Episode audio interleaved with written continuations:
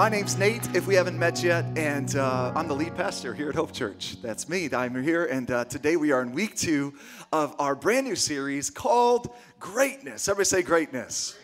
Greatness. I love the stars. The stars point to greatness, don't they?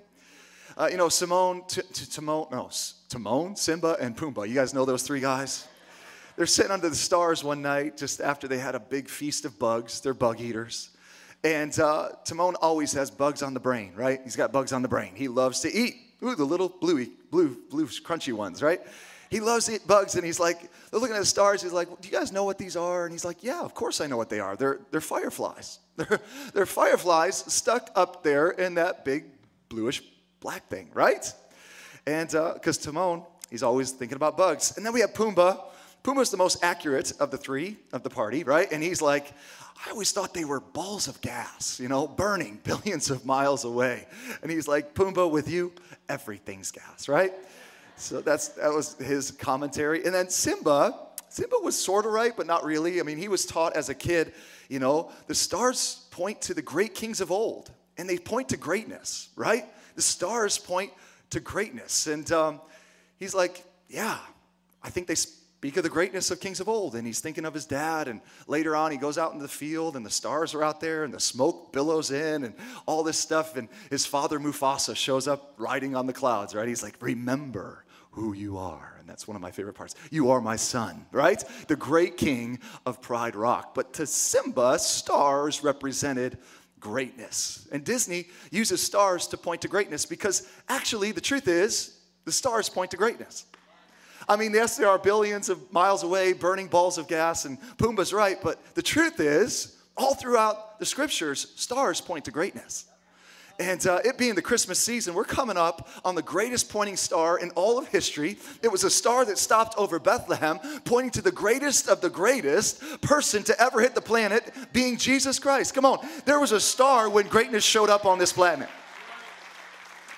He was the greatest God man of all time the goat of goats, you know, great, greatest of all time. Jesus was the greatest of all times. Come on, who's excited for Christmas this year? There was, there was some star-stopping power that night on Bethlehem, and it was a big deal because stars point to greatness. I can't wait to see God show up in Hope Church in a great way and see so many lives change this Christmas season. Come on, if you were at Impact Night on Thursday night, give me a whoop whoop. Well, we're going to be a part of life transformation this Christmas season. I'm so excited about it. Today, we're going to be talking our first part of a two part talk. So, if you catch the beginning, it's really one message that got really long. And so, today, you're going to get two points. And next week, you're going to get two points because sometimes I just talk forever. It's like, just shut up and say it. Just say it.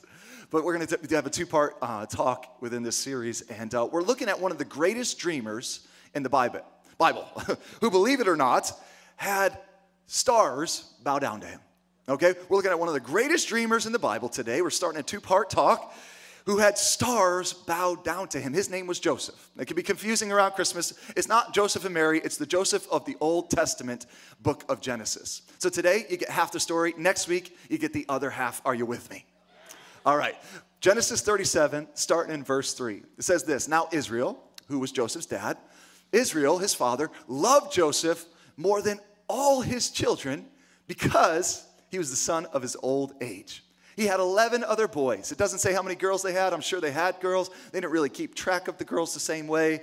It's a different reality. But he did love one of the boys more than the other 11 boys. How many of you just knew that your parents loved one more than the other in your family?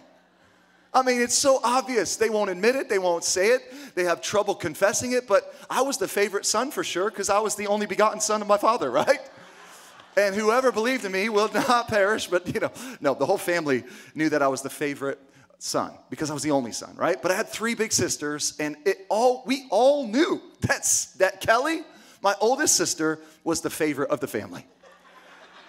Do you guys know who the favorite in your family is? Come on, Christmas is coming. You're gonna see them. You know, your mom's gonna be in love with them. Your dad's gonna be like, wow, she's amazing, you know. Married to a doctor, just great people. Their children can do no wrong.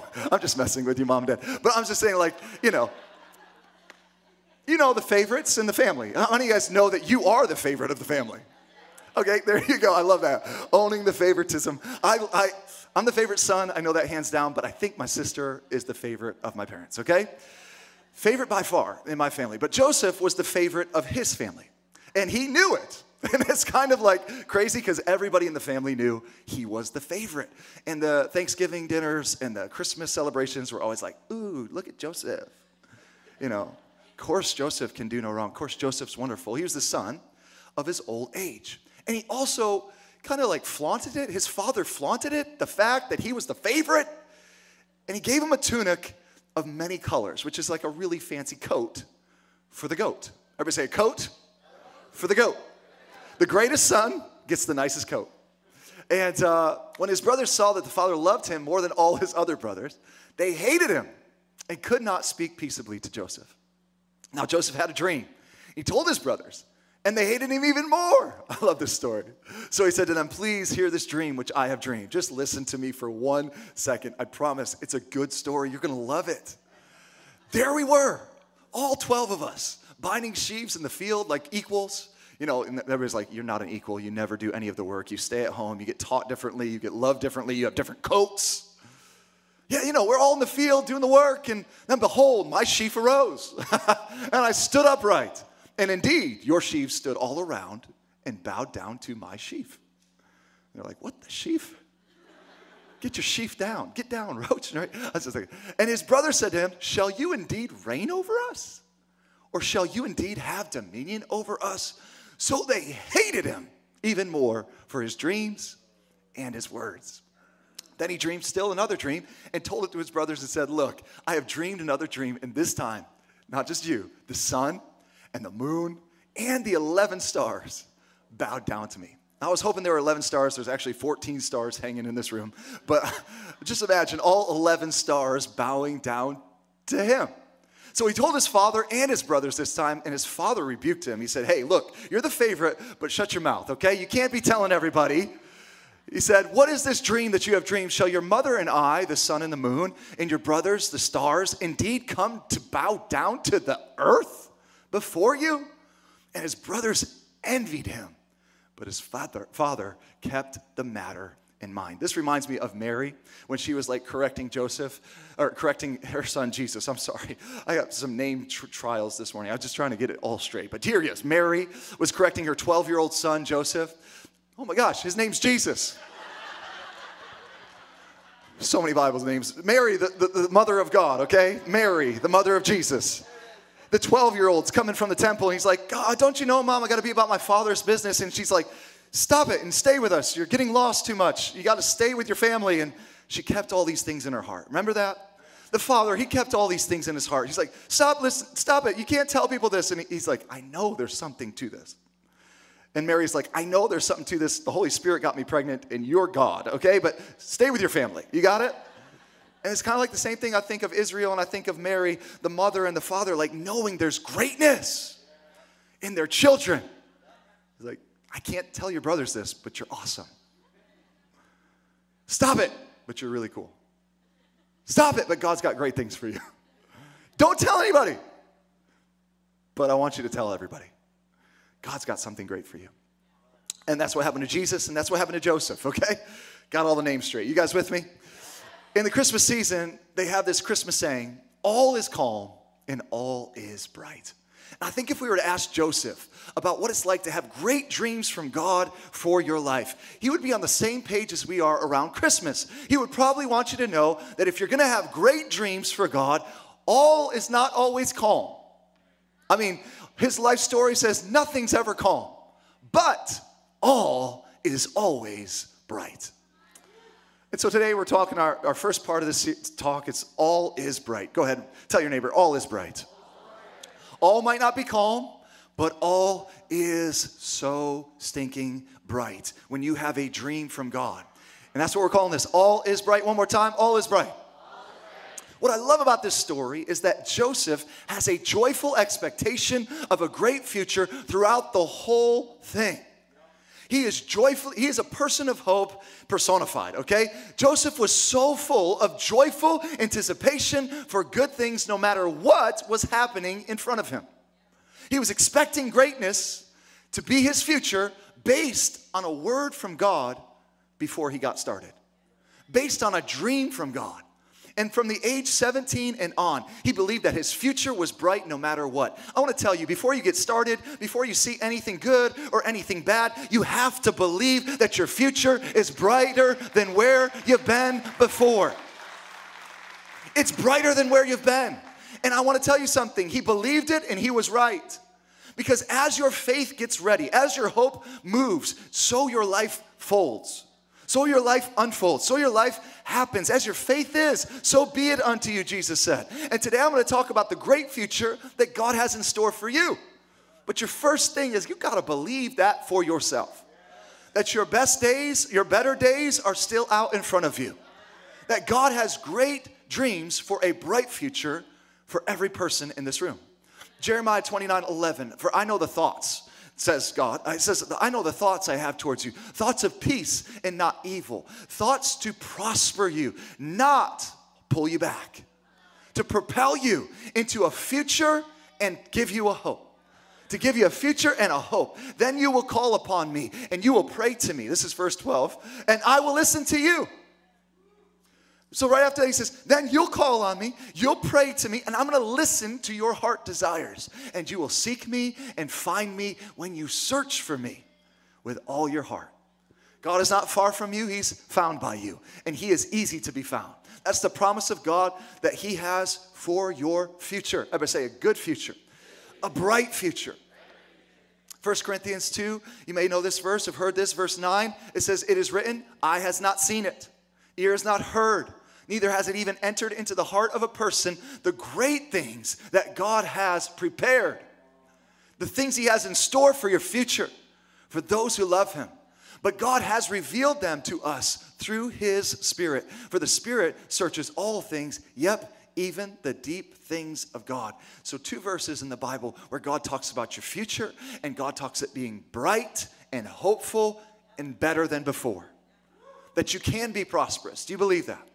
That you can overcome insecurities. Do you believe that? That you don't have to live depressed. That you can expect God to heal your heart. You can expect God to heal your body. That you can expect God to bless your finances. You can expect a brighter future in front of you in Jesus' name. The Bible says God is light. Okay? Just think about that for a second. God is light, and in Him there is no shadow or turning or darkness or deception or ignorance. And when God wants to bless you, He'll give you light to see something you couldn't see before. Light illuminates. I know it's deep, but He gives you the ability to see what you couldn't see in the dark, to see His dream, to see His destiny, to see your future, even though everybody has forsaken their future. I'm saying you can still see it. When I talk about a dream, it means you can see it, but you can't see it. Anybody ever tried to explain a dream?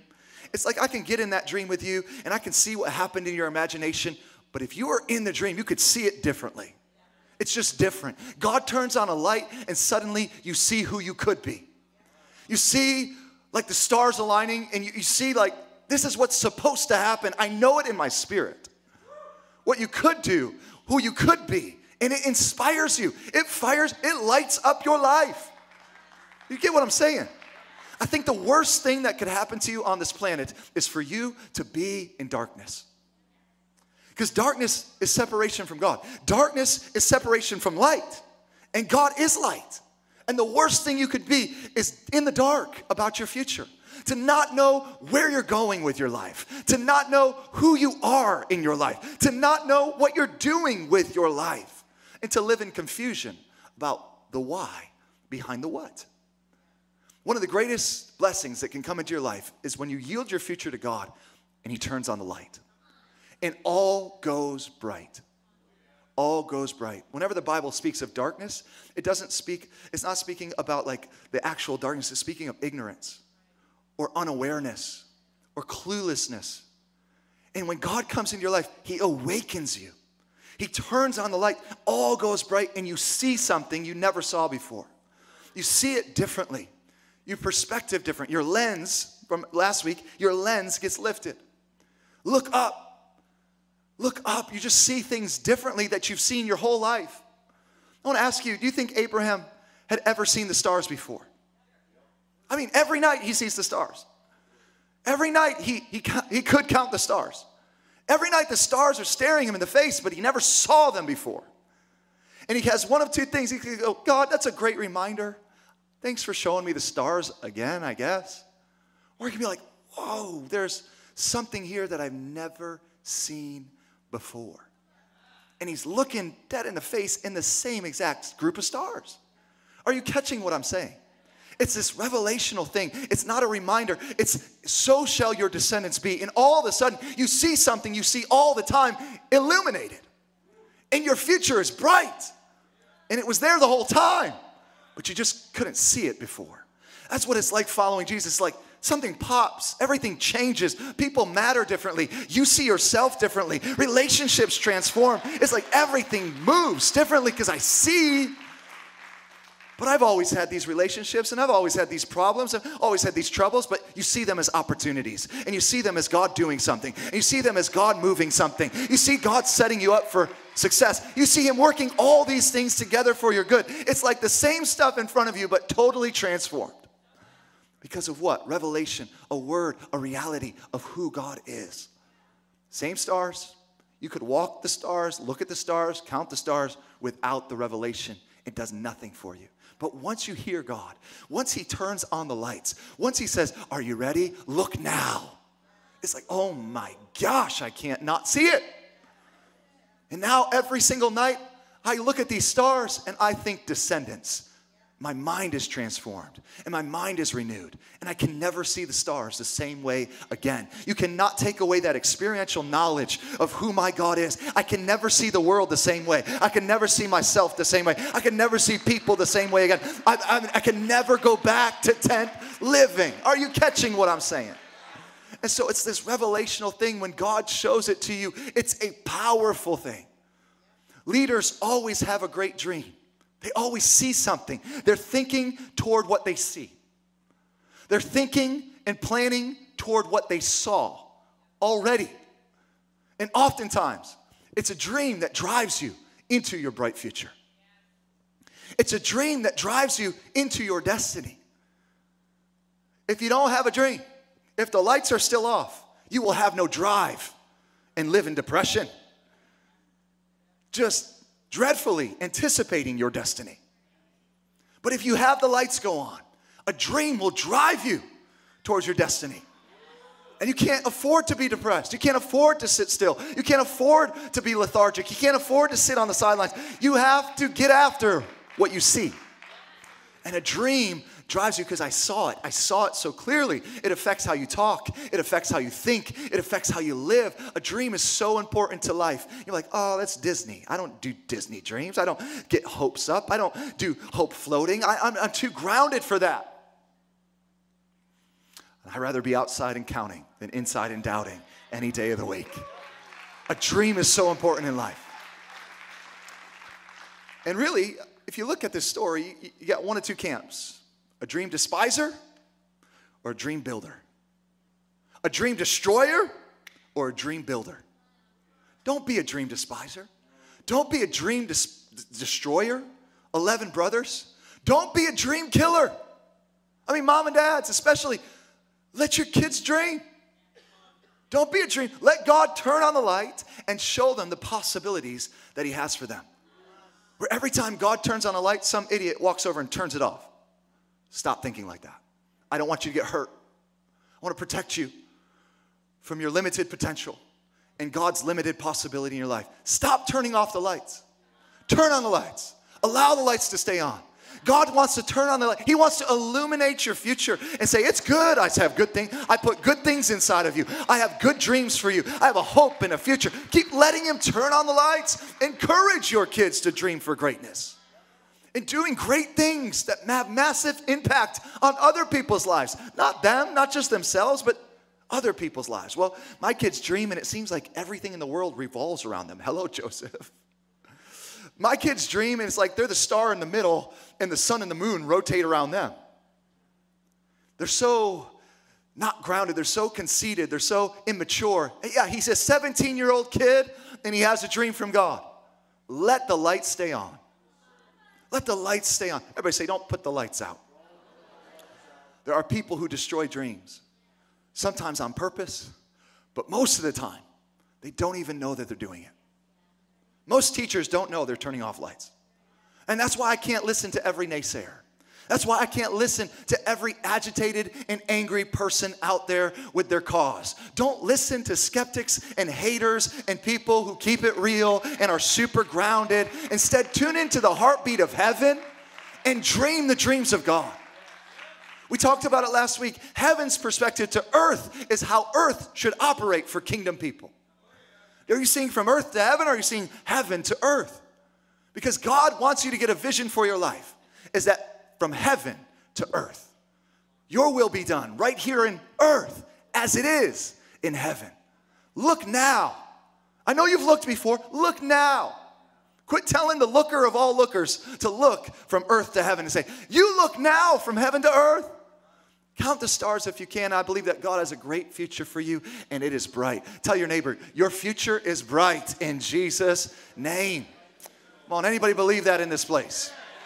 Come on. We have a future that's bright. This is the problem. Now, I can't give you a full picture of the great future that God has for you. you. You've got to see the future that God has in mind for you. You've got to see it. The Bible says if you can believe it, all things are possible to those who believe. If you do not see it, you will not achieve it. If you don't close your eyes and envision it, you will never materialize it. Come on, family, let's lift up our eyes and see the future that God shows us, not that we show ourselves not that other people show us. Let's see God intervening on our behalf. Let's see the, Lord, the land overflowing with milk and honey. That's what Joshua and Caleb had to see. They said, I see something different. From heaven to earth, it overflows. Let's see wholeness in our marriages and our families. Let's see promotions in our future. Let's see ourselves as part of the solution and not part of the problem. Let's see ourselves as attractive kingdom believers and not like, oh, those people. People say depression's a part of life. I refuse to believe that. It's not the way I see it. I don't see it for anybody. Well, you don't have my condition. You don't have my circumstance. You don't have my, I, I don't want to see it. And it's not because I have my head in the sand, it's because I don't want you to have to uh, get conditioned to your condition. Because my God said that He is the shield around me, He's my glory, and the lifter, the lifter of my head. Not the caster downer, not the pusher downer, not the, the downer downer. He's the lifter. Everybody say the lifter. You serve a God who is a gift with a lift. He gifts you and he lifts you. He lifts your head. He's the glory and the shield around you. I will not be one of those depression statistics, and I could be depressed. Everybody could be depressed. As a matter of fact, I'm to pull people around me out of depression. And I'm to eradicate hopelessness in the circles of my life. I'm gonna win so many people to the solution filled Savior Jesus.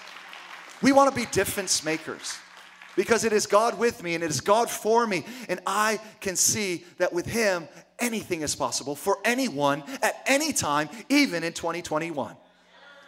I have a dream for my office. Do you have a dream for yours?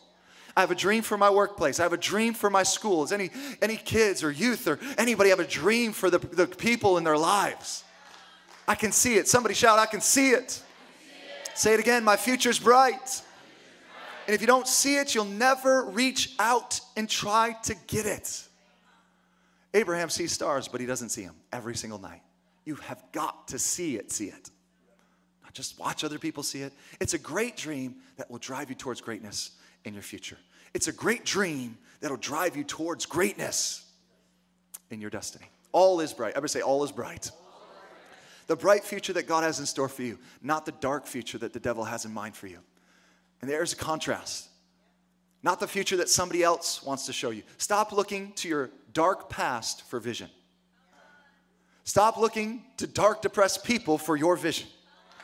And begin to focus on your bright future in Jesus because your future is bright. So many people look to their past to determine what their vision for their future will be. We saw it last week. Nothing good's comes from camping in yesterday. Nothing good comes out of where you've been before.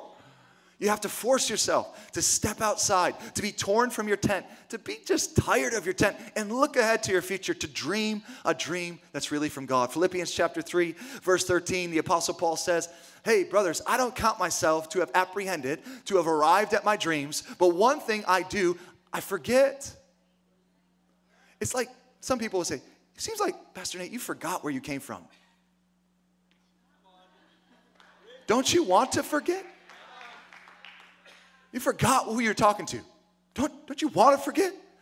You forgot what town you're a part of. Don't I forget the things which are behind, and I'm reaching ahead, prophesying life into my future.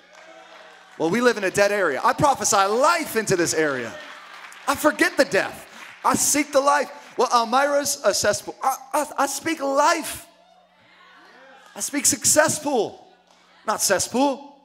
I speak provision, prosperity. You can look back at what's been and how it's been. Well, it's been like this since the Civil War. Elmira, and that, that, that, that. Let's just stop it. Look ahead. For, I, I, don't know. Paul's good enough for me. He's the closest thing to Jesus that wrote the Bible. Let's get it. Let's get with it. I, I forget those things which are behind, and I reach forward. I reach forward into my future to the great things that God has ahead of me. So stop thinking about the past that was rough. You understand my past. You're thinking too much about what you should be forgetting. And it's not me telling you, that's the scriptures telling you. It's the word of God, or even the past that was good. You're thinking too much about the good old days, and they weren't that great. Think of how ineffective you were. Think of how many few people are following Jesus because of the good old days. Think about where they are now. Come on, I'm not satisfied with good. I'm not satisfied with bad. I, am to start to fixate on the future ahead of me. That is great. And it's greater than great. A future is the only thing that's fresh in your life. You want to know the freshest thing in your life? It's the future. It's not your past. It's not even your now. It's the future is freshest. Everybody say freshest. Why does all the marketing in the world go toward the youth? Because they're the freshest. Why does everything rise and fall on the trends of youth? Because they're freshest. Freshest wins. Your future wins over your past every time.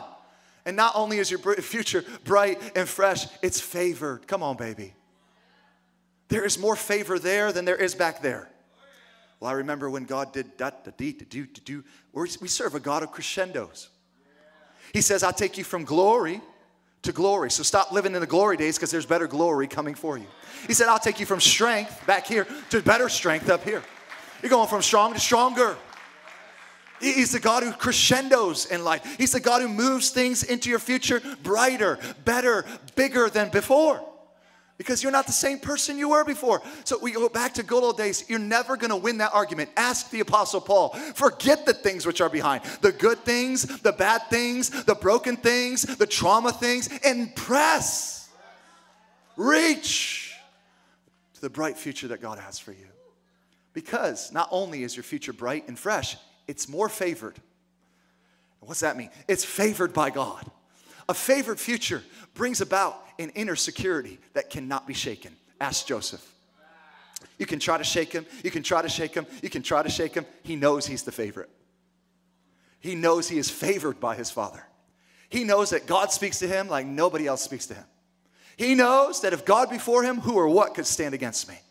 because a favored future brings about an inner security where you can face anything, no matter what. I'm sticking with God's dream for my life because I am favored of the Lord and my future is secure.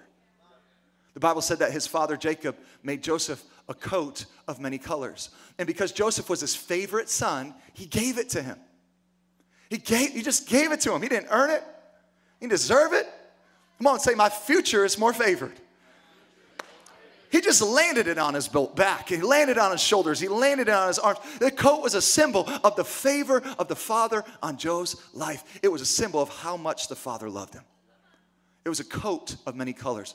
Everybody say many colors, which speaks to the manifold grace of God the manifold favor of God, the favor of God that can reach into any facet of your life financial, relational, emotional, come on, spiritual. He can favor you in any manifold facet of your life. It's on Joseph's life, it's many colors for many problems. Many colors for many different walks of life. Manifold for anybody. Is anybody greater? Is your problem greater than God's manifold grace? Come on, it's the greatness of God's grace that's manifold that can reach you where you're at, and you where you're at, and you where you're at, and you where you're at, and you where you're at. And it can't, it can reach into any circumstance in a manifold way. It was vibrant. We would say it was loud. It was a bold declaration and celebration. This is my son, in whom I'm well pleased. It was a bold declaration. Does anybody have a declaration deep down inside of you? I am favored of the Lord. And celebration. He likes me and I like it. Ha! I'm rejoicing. It's a celebration coat. It's a declaration coat. Here's my son. Here's my favorite. When his favor comes upon your life, and it did at Calvary, if you've accepted what Jesus has done for you, you become so blessed. It's the best coat from the goat.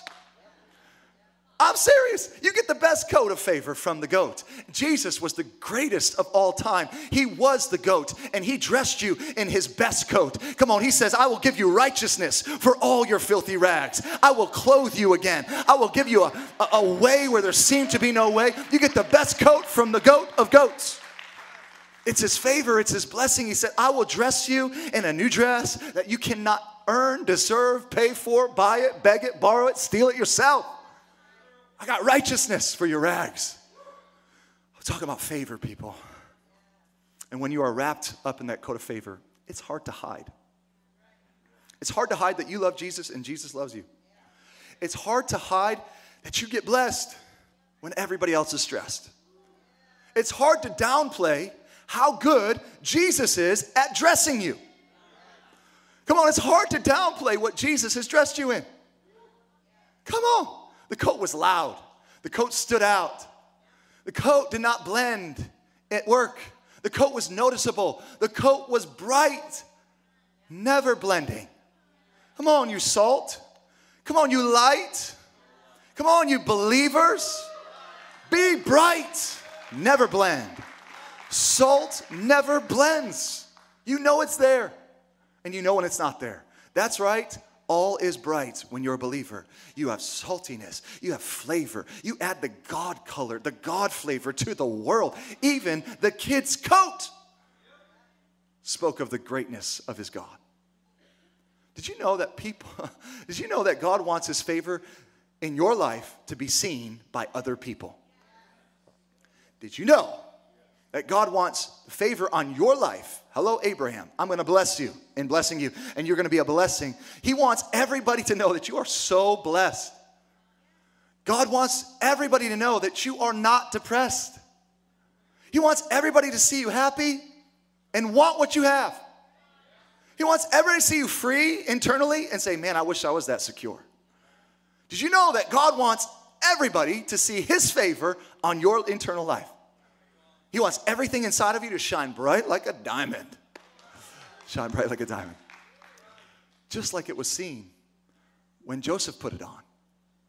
You think Israel gave his son Joseph a coat to hide in the dark? Do you think he gave him a coat to blend in? He said, I want everybody to see the favor that I put on my youngest son, Joseph. The favor of God wants, the favor from the Father wants to wrap itself around you. So much so that He gives you a dream for greatness, and that dream causes you to stand out and do things that you thought you could never do. The Bible said he dreamed a dream of being in a field, and the harvest began to bow down to him in the field. I love the fact that he had a dream connected to the harvest. Anybody have a dream connected to a greater harvest? Jesus said the, the, the laborers are few, but the harvest is everywhere.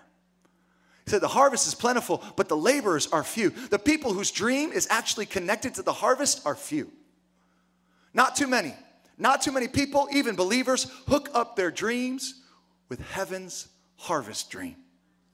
And if you want to know if your dreams are hooked up to heaven's harvest, just answer this question in all your dreaming. In what part of my dream do other people discover hope in Jesus and become a part of a greater harvest? In what part of my dream for my life do other people discover the hope that I found in Jesus and hook up to a harvest that's eternal?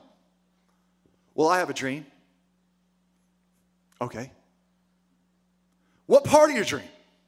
Well, I have a vision.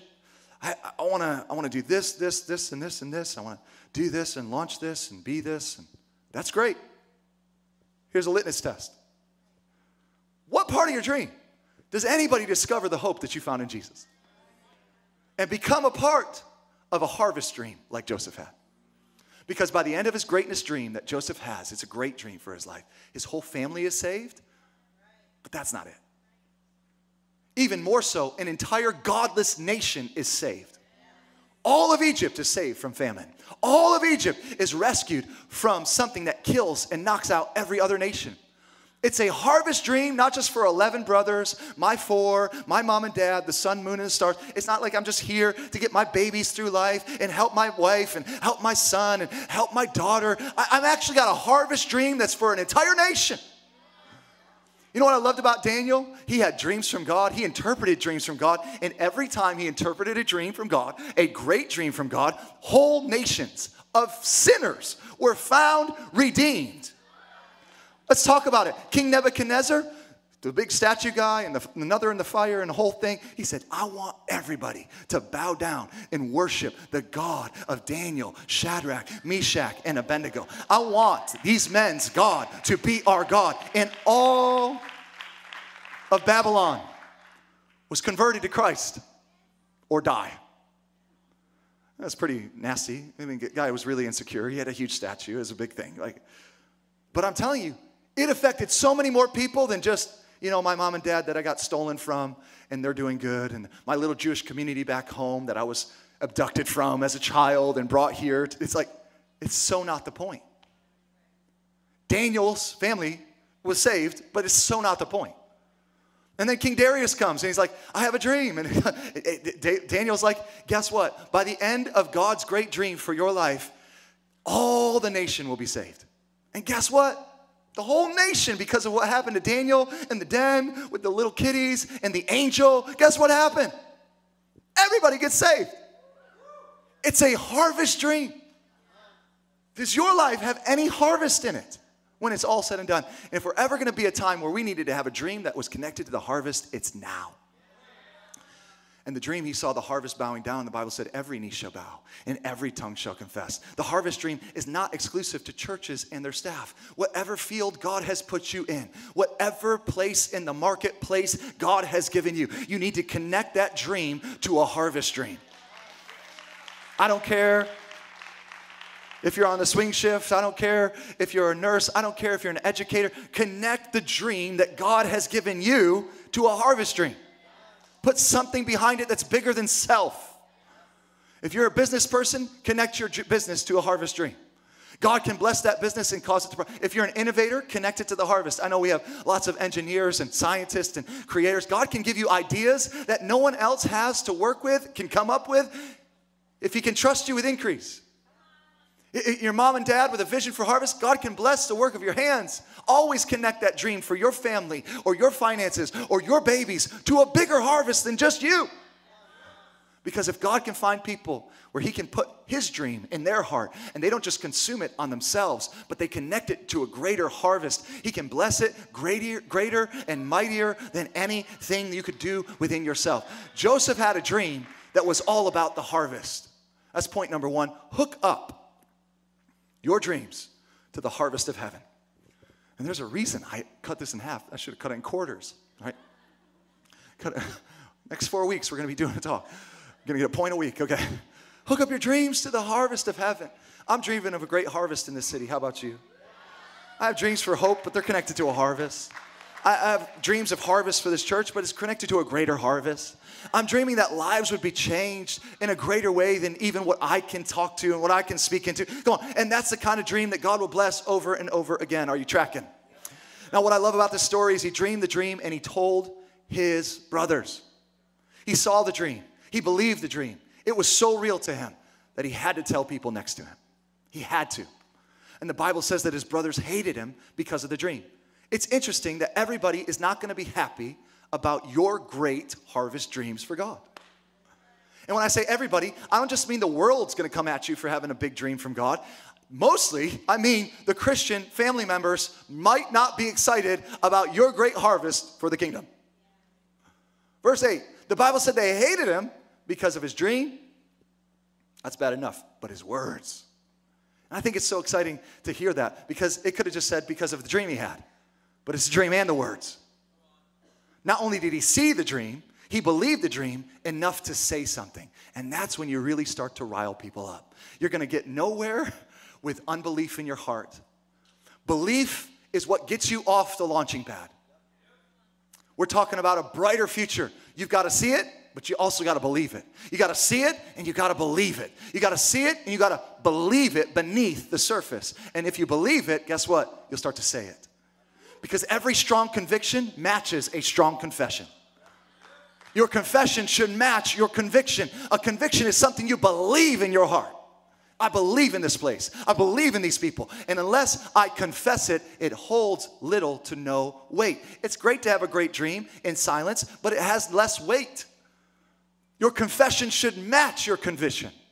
Because when you see the dream and believe what you saw, you will say what you saw. You will say what you saw. I have to say what I see. Verse 8 they hated him because of his dream and what he said, and his words, and his confession. The next part in verse 9 said he dreamed another dream.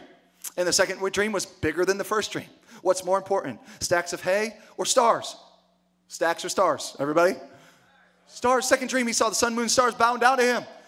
And a whole bunch of bright stuff including the stars, bowed down to his even brighter star. He's like, I'm surrounded with greatness, and all this greatness kind of bows before me. The sun, my mom, my dad, the moon, the stars. Now, they didn't like his first dream. And since he said, Well, since you're mad about the first dream, I might as well tell you part two, okay? It's two part talk. and it's even more extreme, it's even brighter. Bright stars were bowing down to their even brighter baby brother. Bright people were bowing down to their even brighter baby brother. Yep, you heard it, baby brother. Now, maybe you don't understand this. I am the baby of my family. But no matter what you do in life, you will always be the little brother. Do you understand what I'm saying? Come on, any, any baby brothers in here? Okay, this is just hard for anybody to swallow. My little brother? That little punk? And he's 17 and he's telling me how to live life? And what's going to happen in my future? Are you kidding me? I want you to catch it. Bright stars are bowing down to their even brighter baby brother. I saw the moon, the stars, mom and dad, and now they are ticked. I mean, they are really angry. And they get furious at God's plan for their own bright future, favor, and provision. These brothers get furious at God's plan for their future, great future, and brighter provision. By the way, he is their meal ticket. They are so insecure. In the dream, all is bright for the 11 brothers, too. Guess what? If your brother does well, you all live. If your brother does not do well, you all die. And they're angry at God's great plan for their future success. I want to ask some elder brothers in the place Are you angry at God's great plan for your future success because you see it blowing somebody else up? I serve a God who says we can all go up, grow up, and blow up at the same time. And if one of us do well, we all do well. And if one of us is rejoicing, we all rejoice. And if one of us is hurting, we all hurt. He says, Weep with those who weep, rejoice with those who rejoice. And he's like, Come on, this is good news for you, brothers. And you despise God's goodness? Being made manifest through your baby brother? Yeah, you're gonna try to kill God's future plan of provision before it even gets off the ground. That's right. Even while they're trying to kill their future meal ticket that saves their whole family, including sun, moon, and stars, okay, God is still saying, all is bright for you, even when you self sabotage in your life. Man, I want every believer to hear this. Every time you self sabotage, God is still working things together for your good. And that thing that you meant for evil, He actually turns it around and He works it for good. You wait till you get here next weekend. I want to tell you about it. It's going to be powerful because God is going to have His way in your life, whether you resist Him, kill Him, or you just get along with it. I'm telling you what God says at the very end of the story the thing you meant for evil I actually turned it and worked it for good in your favor as I was trying to bless you. And as you were self sabotaging, I was sending a gift to you wrapped up in your baby brother. All is bright for you, even if you reject God. All is bright for you, even if you run away from your destiny. All is bright for you, even if you, come on, you cannot outdo God's great plan for your life. Even when you destroy what I'm trying to bless you through, I will bless you. And God is rich in mercy to all the big brothers saying, Don't worry, Joseph, all is bright. Don't worry, Benjamin, all is bright. Don't worry, all is bright. He's telling all of his brothers, All is bright for you, all is bright for them, all is bright for mama, all is bright for daddy, all is bright for a whole nation. You don't even know their names. All is bright for Pharaoh. All is bright for his staff. All is bright for his servants. All is bright for his people. All is bright for Egypt. You're about to set up a nation that will later enslave you. Because I am going to bless everything you touch, Joseph. All is bright no matter what. Man, if my brother does better than me, I'll get so jealous and so angry and so whatever. You know what? All is still bright for you too. Well, if I see something really good happening for that place or these people, and I'm like, man, I get so jealous. You know what? God's big enough for both. I love that all is bright. Well, that's just pretty preaching. No, no, no, no, no, no, no, no, no, no, no. It's not pretty preaching alone. It is pretty, but it's not pretty preaching alone. It's the Word of God saying, brothers, jerks, murderers, all is still bright for you. The mercy of God is brand new every day. It's stronger than your resistance to God's grace. His love for you is bigger than your rejection of your hatred for Him. I'm telling you, He likes you. He likes you no matter where you're at with Him. God is good with you, and He likes you, and He's going to be good to you. Come on, all is bright for people you don't know, all is bright for all the ones you love, all is bright for you. God is big enough, He's bigger than you. I'm dishing out a dream that works all things together for good. So, brothers, you might be ticked right now at some of the things and how they're playing out and what dreams you're listening to, but all is bright. And notice the dream gets bigger and brighter from harvest to stars because every dream that God has for your life is progressive. It always gets bigger and never diminishes. I don't care. I don't care what age you are. This is no time to sit back, retire, and watch somebody else take a turn. Because you're about to come into a season of crescendo. What? Come on now. We're going to do something different. Watch. Never get okay with watching somebody else step into their dream. Well, you sit on the sidelines. You've got to see it. You've got to believe it. And you've got to say something about what you see. You got to go for greater and get dreaming because God's dream is always progressive. God's dream is always greater, never lesser. You got to see and believe the rest of your life will be the best of your life. There's still a dream inside of you. Do you, do you believe that, people of hope? Come on. Verse 18 said, When they saw their little brother coming afar off. Now remember, he's walking towards them, confident and colorful. Joseph is speaking out and strolling about with confidence in what God showed him. Speaking out, and strolling about. Here he comes. Okay, do you believe the, the dream God's given you? Well, then you're not going to shuffle through life. You're not going to like shoulder shuffle like a herd of elephants, right? You're going to strut your stuff. Going to walk with some, you're going to walk like a king. You're going to talk like a king. He's got a sweet stride. He's strolling about and he is speaking out. Come on. Any coats of color and confidence in this room? You should be the most confident people at your workplace. You're going to walk like a person who is going somewhere in life. You know, walk like somebody who's getting ready to arrive somewhere in God's great purpose for your life.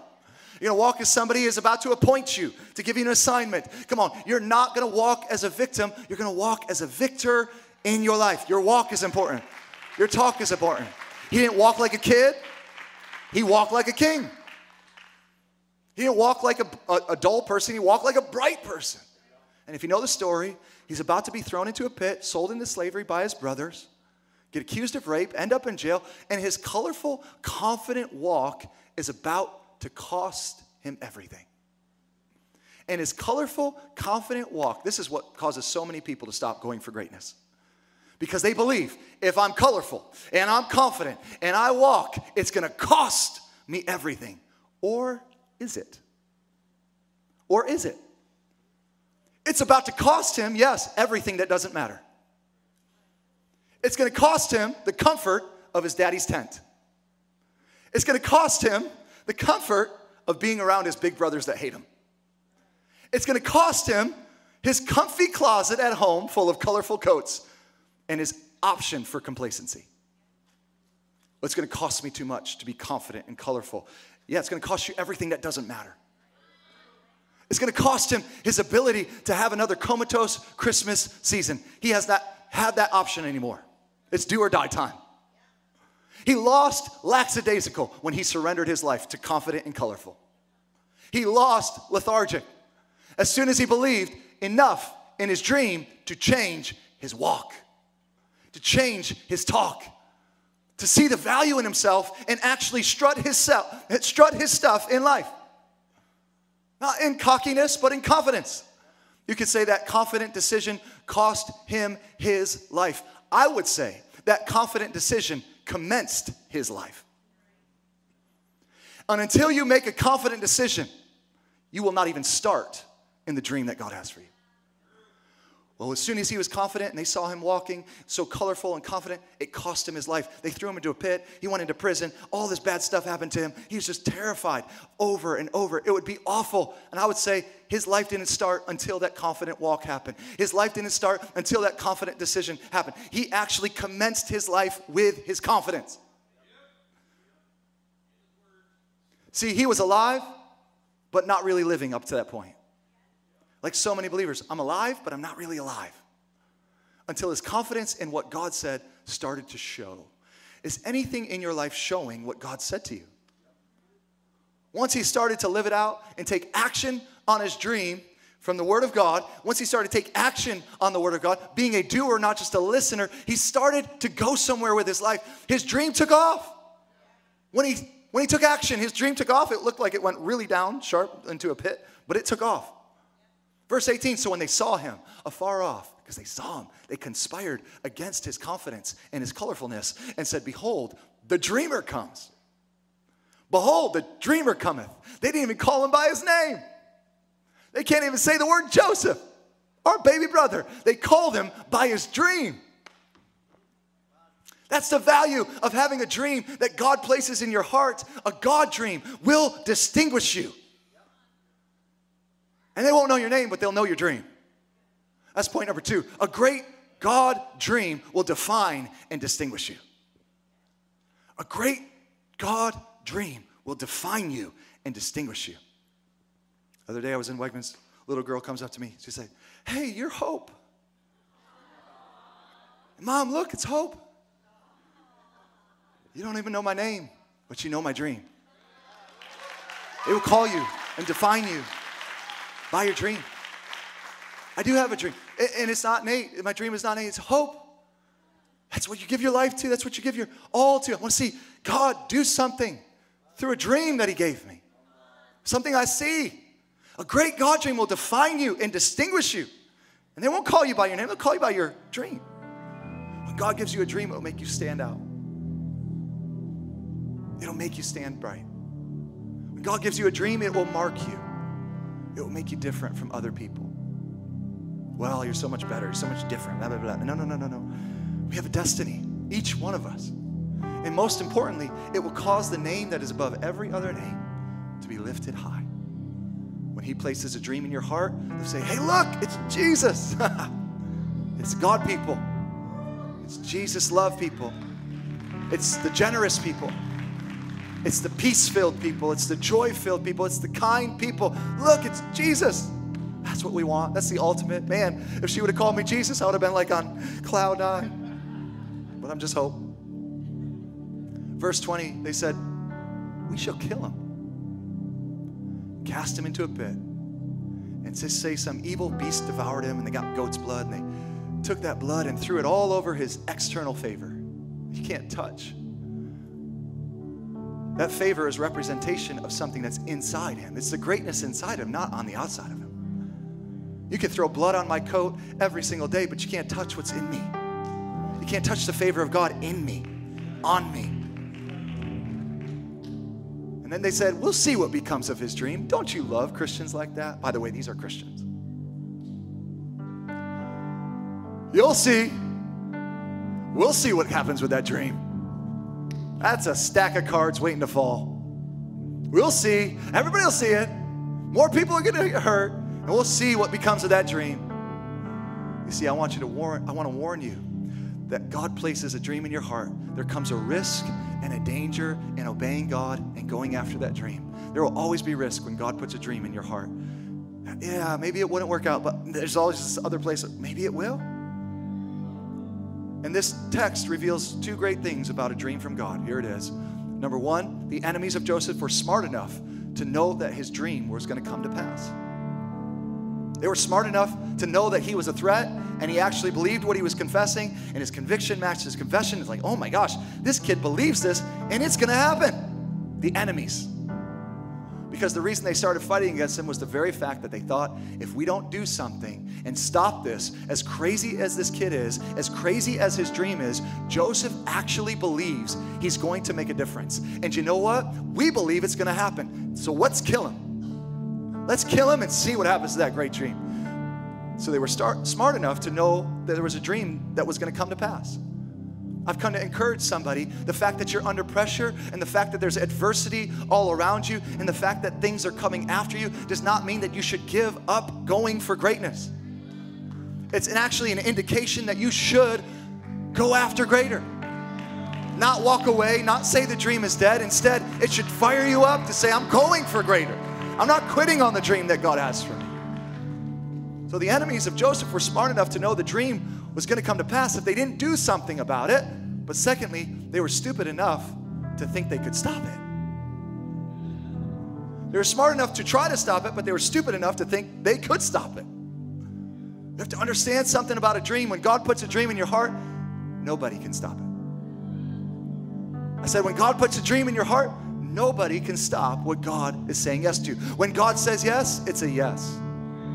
Nobody's no competes with God's greater yes. And you know you have a real dream from God when you can be in the midst of adversity and you keep saying, It's still going to happen. I know what I saw. I know what He showed me. I know what He said. I know what His Word says.